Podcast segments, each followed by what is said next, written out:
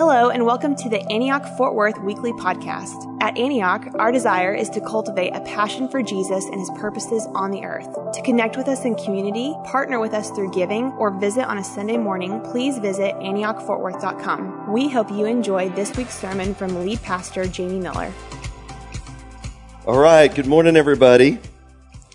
If you would open your Bibles to Matthew chapter 1. We are in the third part of a series. I want to thank uh, Dr. Yancey Smith for preaching last week, brought a great word. It was really encouraging and uh, just hadn't made all of those connections to know just exactly how relevant Ruth really is to uh, things we go through in our own culture, right? I mean, it really is kind of the, the gospel, you know, now, you know, that people can be the promise of inclusion.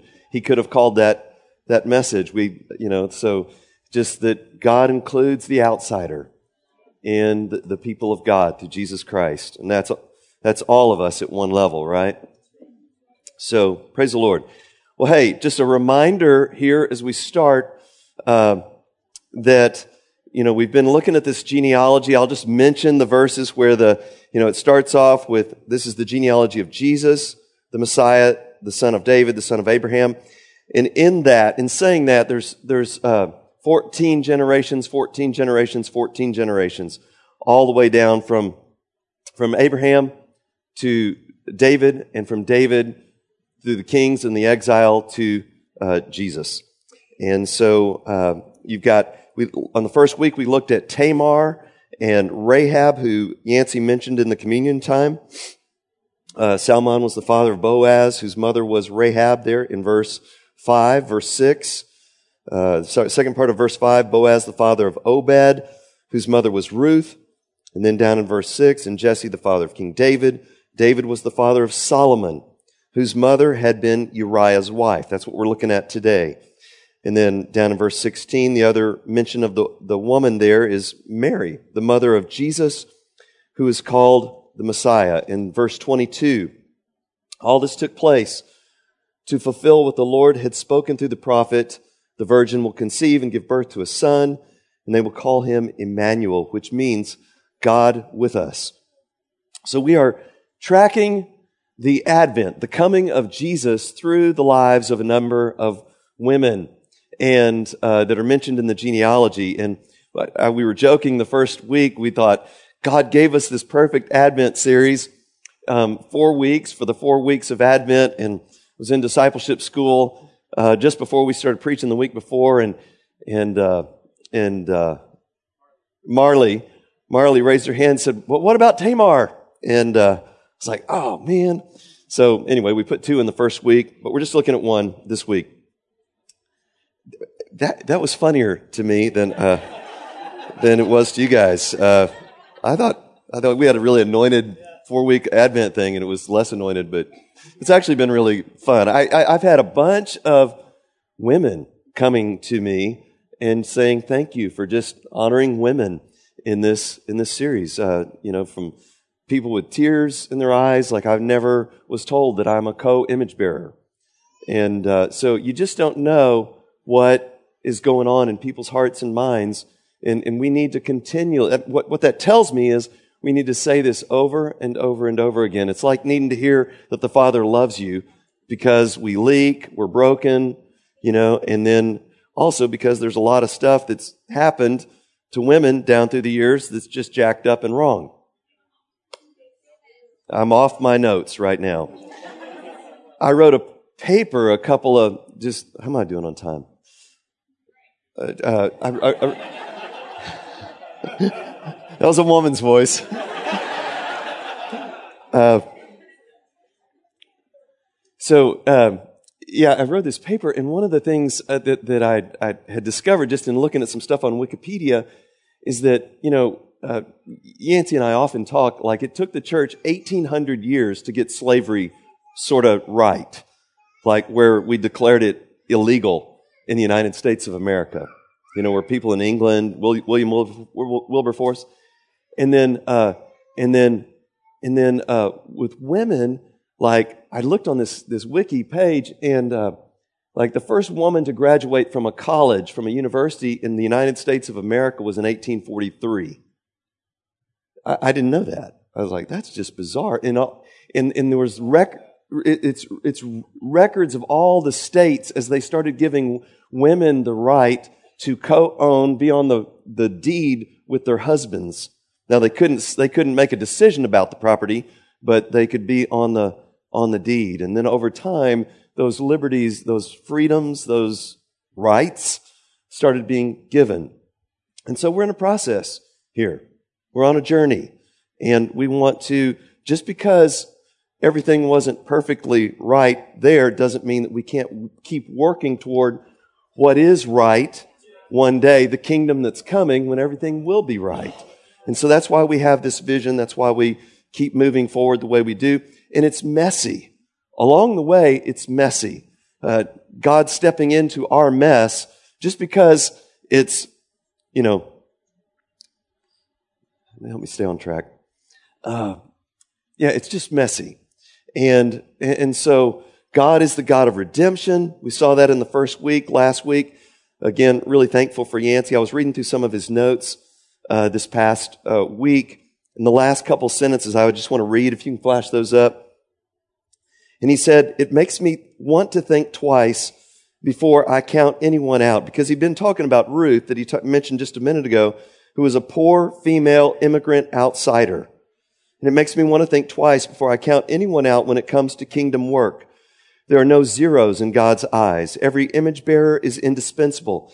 And it gives me hope that despite the fall, God's kingdom strategy is still unchanged. He is still in the business of forging potent kingdom alliances between his sons and daughters. Praise God. When he does that, the world will know that Jesus has come and that his kingdom is not of this world. For that to happen, we need a powerful gospel, and that is exactly what we have in the gospel, uh, in the book of Ruth. So, again, reminded just how much we all need each other. We together, male and female, are image bearers made in the image of God. And so today the promise is that of faithfulness, that God's faithful.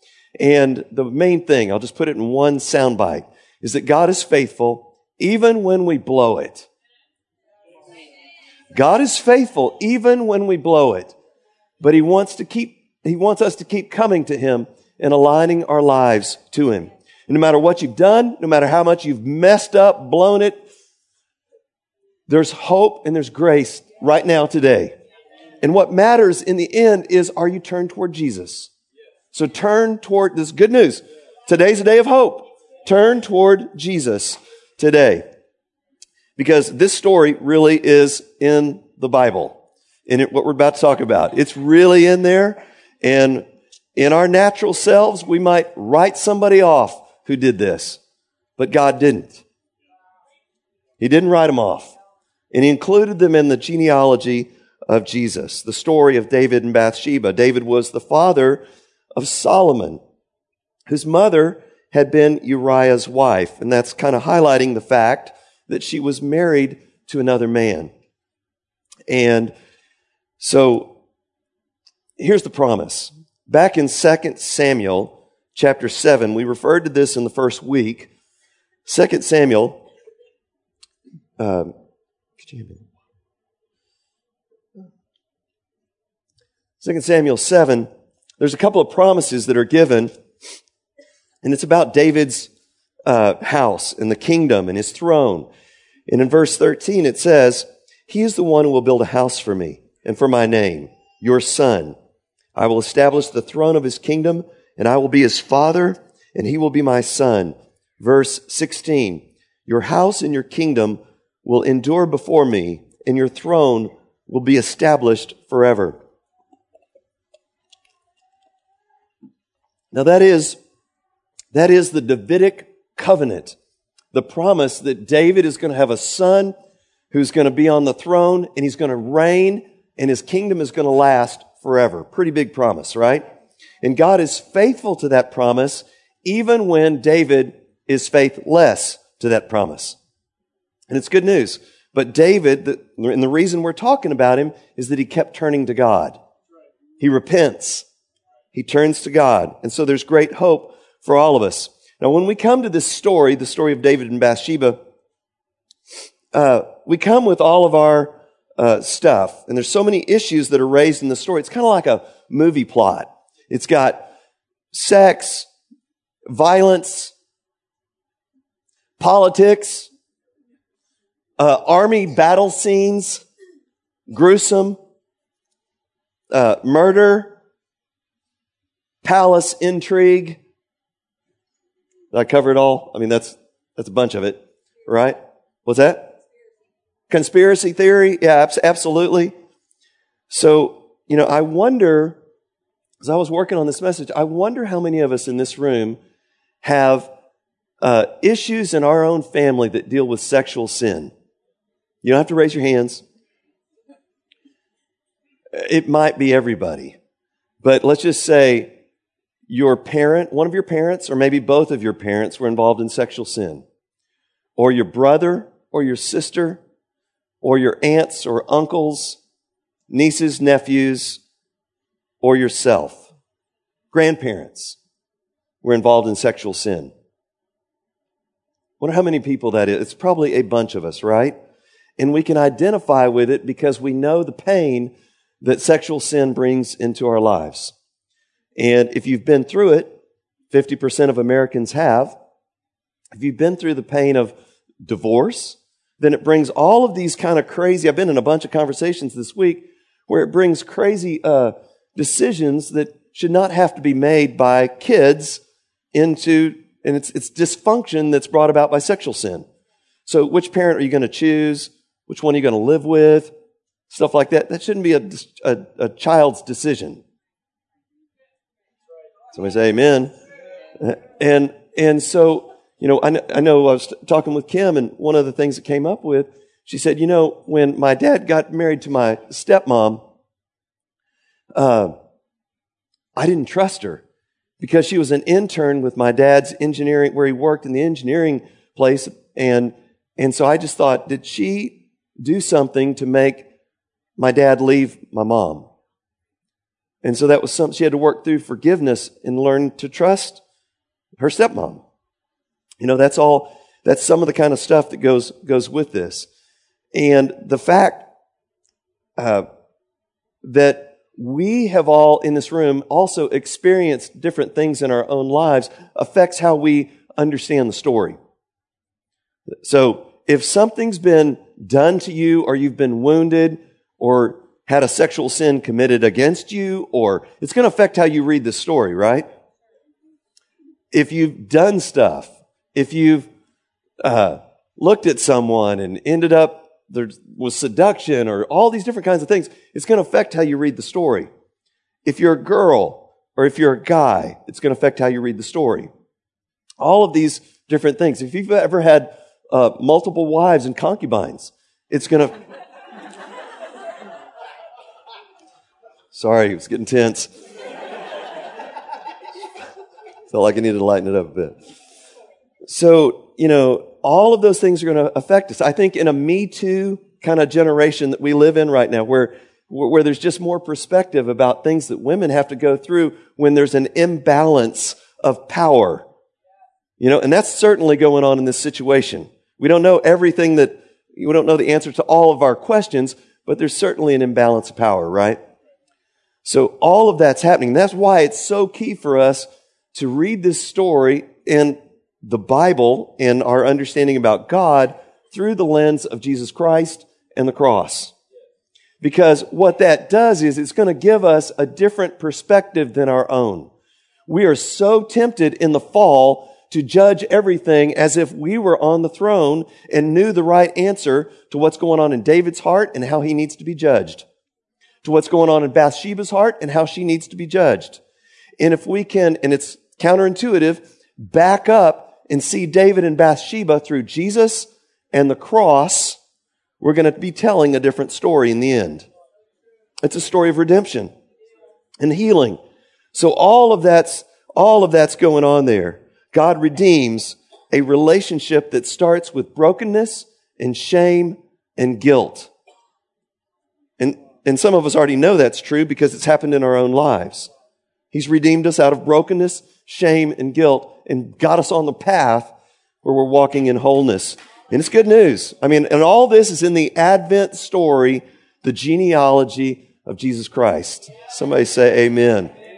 So, so, so here's the story. Story, the response, and the trajectory. These three things we'll go through in the next few minutes here. The story.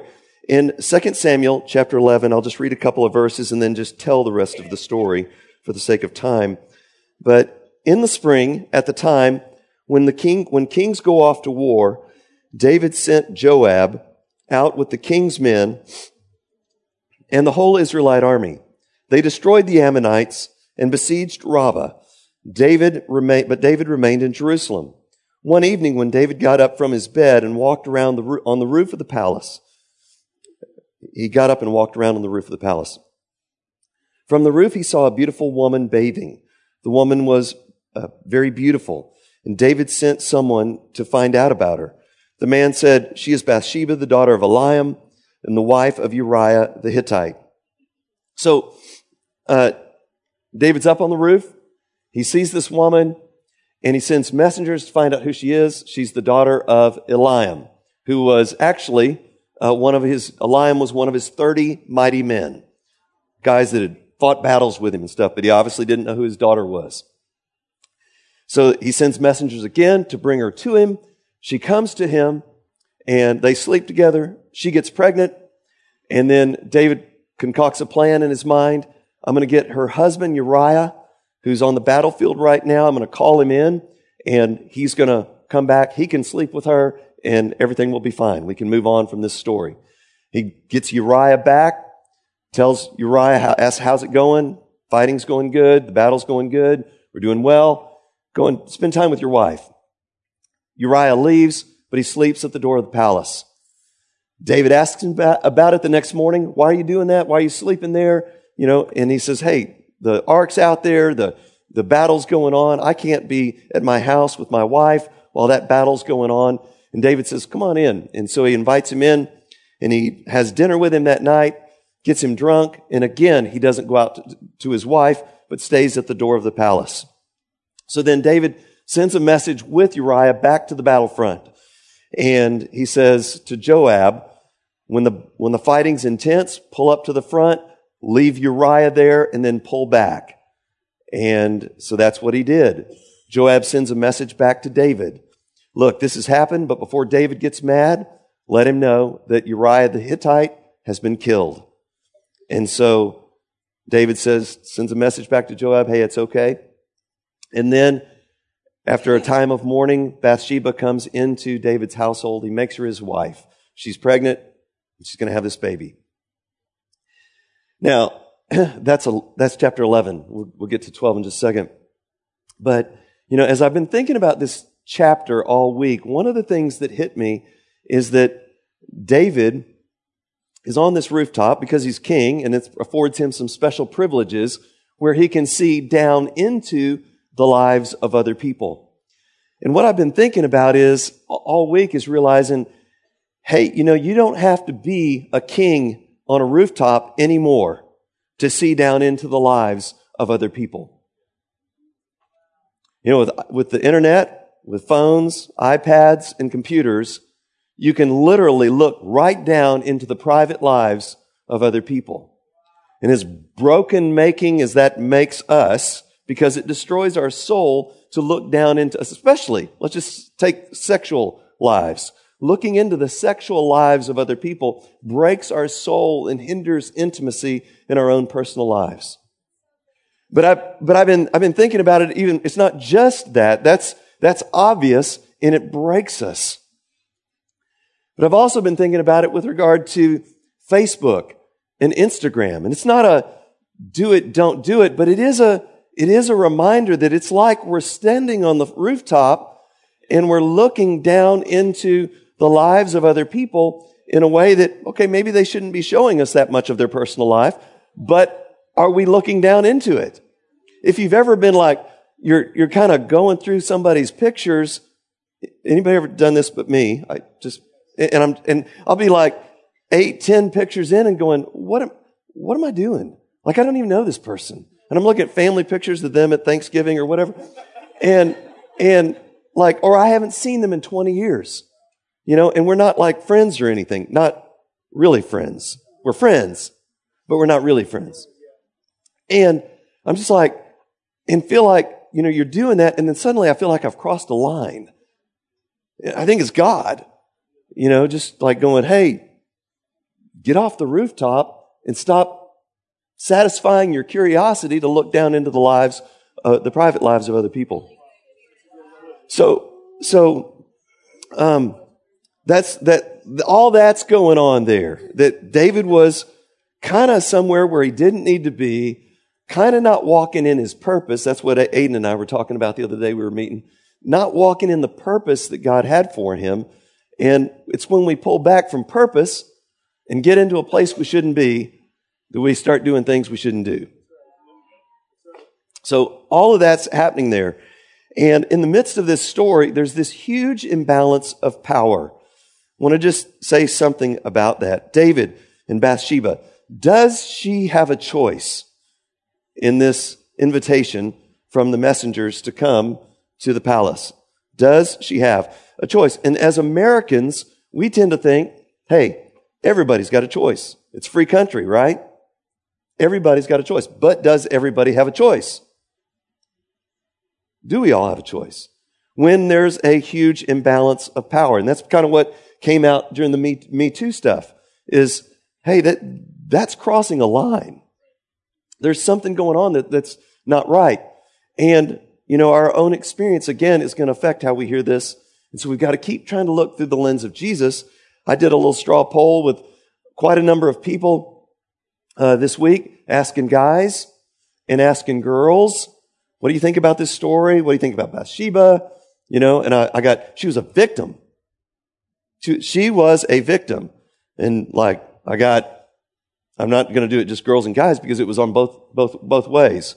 Girl, it wasn't just one answer for girls and guys. And got, well, I think she was being provocative. I think she had plans for being in the palace one day. I don't know the answer.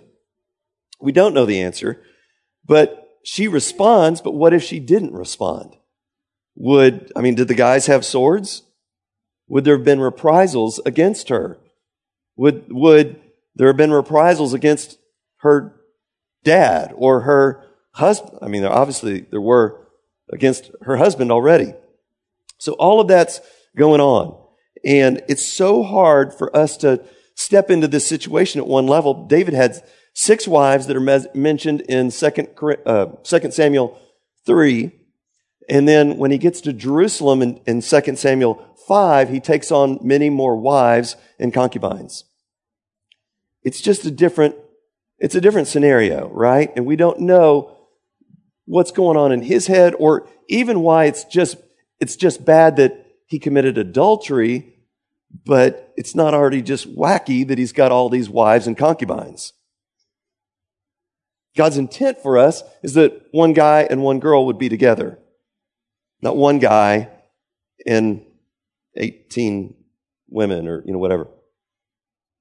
It's like a, what do you call it when, uh, when somebody uh, just lets you do something because it's where you're at and you haven't grown up to maturity yet? What's that word? It's like acquiescing. It's like God's working. It's like God's working with David. It's got, he's working with the culture of the time. So all that's going on there. That's the story. And so then in 2 Samuel 12, Nathan comes to visit David. He's got Bathsheba as his wife, and Nathan comes to visit him. He says, Hey, David, let me tell you a story. These two guys lived in a certain town, and one was a rich guy. And he had like sheep and cattle and got all kinds of stuff. He's got it going on. And there was this other guy, and he just had one little ewe lamb. But he loved this little ewe lamb. And he fed it and nursed it, and it even slept with him at night. And a traveler comes to visit the rich man, and instead of giving the, the, the traveler something out of his own herds and cattle and sheep, he goes to the poor guy and takes the little poor guy's ewe lamb and slaughters that and then serves the traveler. David flips. He goes crazy. He says, that's wrong. The guy who did this is going to die. And Nathan looked at him, mic drop moment, and said, you are that man. You're the man. You're the man who did that. And talking about Bathsheba, said, Look, the Lord has done all this stuff for you. He's blessed you in so many different ways, and you have broken God's heart by doing what you've done. And this is so wrong. And so David says, I've sinned. I've blown it. I've messed up. And that's the, that's really the key answer. That's why we're still talking about David, is David said, I've sinned. I've blown it. I've messed up. And he confesses his sin. You know, confession, you guys, is agreeing with God. That's what it is. So you sense that conviction, and rather than going, no, that's not sin, say, Lord, I've sinned. That's sin. That's what confession is. David confesses his sin, he repents, he humbles himself, and ultimately, he does what God wants him to do. That's the way Paul describes David in Acts chapter 13. He says, David was a man after God's own heart because he did what God wanted him to do. And so that's what we want to do. We want to do what God wants us to do. We want to be that kind of, we want to be those kinds of people. And there's so many implications and stuff that comes out of this story. The brokenness that impacts David's family for generations. Immediately, all the brokenness that, that happens with his sons and then the sons of the sons and all of that stuff. And it's, it's a mess. And we get it because we're human ourselves. We understand, wow, life is messy. But that leads to the third piece of this is that David did actually turn to the Lord. He turned to the Lord. And the trajectory of our lives is absolutely huge. Where we're headed right now is huge. And you could have been in the church, been a Christian, you know, for, for years and years. And it's like you cross the line. Let's imagine this is, this is the church and you cross that line, you said, I want to believe in Jesus. I want to be baptized. I want to follow Jesus years and years ago. But at the dead center of where we're going is Jesus Christ. And what matters is where we are headed. Where are you pointed right now? What is your trajectory? It's huge. It's just absolutely huge. So, I mean, I could be out there on the, out there on the edge and just going, I want to follow you, Jesus. Or I could have been following him for 10, 15, 20, 30 years, but I'm, I'm in there, but it's like I'm not really headed toward Jesus. And this is, this is a big deal because the gospel is that God came and met us in the midst of our junk, in the midst of our stuff, in the midst of all the sin and everything, and he brings grace. Grace to us through our Lord Jesus Christ. And now when we see David and his sin. And he's the one that's mentioned, not Bathsheba. So Bathsheba is never called out for her sin. David totally is. And when we see this, what we see is through the lens of the cross, God has unsurpassable value and love for David and for Bathsheba. And for every person we're ever going to see that's been in sexual sin. And if that's you, me or anybody else, God loves us. And through the cross, he is saying, and even through what's going on in their lives after the repentance and everything, that you matter. And I'm bringing you right into the story of the coming of the Son of God. And so David is mentioned 53 times in the New Testament.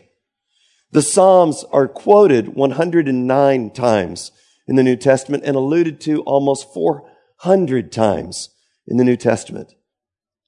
And you could say a big part of that is because David turned. David repented. Today it's murder, adultery, political intrigue. Maybe that's something that's happened in your life. Maybe it's like Jesus kind of redefines that stuff. It's lust. It's hatred. But it could be all kinds of stuff. It could be lying or greed or having power over someone or making the wrong choice when you knew it was the wrong choice. You know, we've all done that stuff. And we let ourselves down, but praise God. The good news for us is that God is faithful to his covenant promise even when we blow it. And I mean, here, here we are, we're thankful that we get to do this even when we've blown it, when we've messed up. I'm thankful, you know? So stand up, and I want to, I just, I think there's a, I, I just want to go ahead and end there so we could have a little bit of response here. Because I think this is one of those messages just where, you know, if something's going on in our own lives, God being faithful to his promise means that there is forgiveness and it means that there's healing that can come into our lives. And so, regardless of how we experience woundedness, maybe it's the wounds of things that have happened to us in the past. Maybe it's the wounds of things that we've done to others and we regret it. But whatever that is, it, um, can we go ahead and get the ministry team to come on up as well?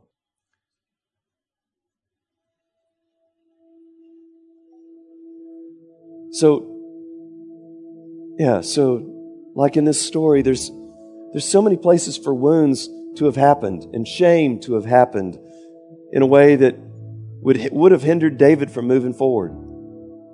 You can read Psalm 51 and get a bit more of his heart and what's going on in his mind on the tail end of what happened with Bathsheba. But there's wounds there. There's, there's shame there. And it may be so if there's if that's for anybody today, I, know maybe it can't fully happen healing right now in this moment, but it can start. And you know, maybe you feel like you've been sidetracked from God's purpose for your life because of things that have happened in the past. And I just want to say, God used David, He used Bathsheba, and He will use us. So the key thing is, man, let's press into God. Let's say, God, thank you for the grace and the freedom that you give and bring that breakthrough in my life. And any other kind of prayer needs you have, or if you just want to give your life to Jesus, come and get prayer today. In Jesus' mighty name. Amen. Come on, let's go. Let's pray.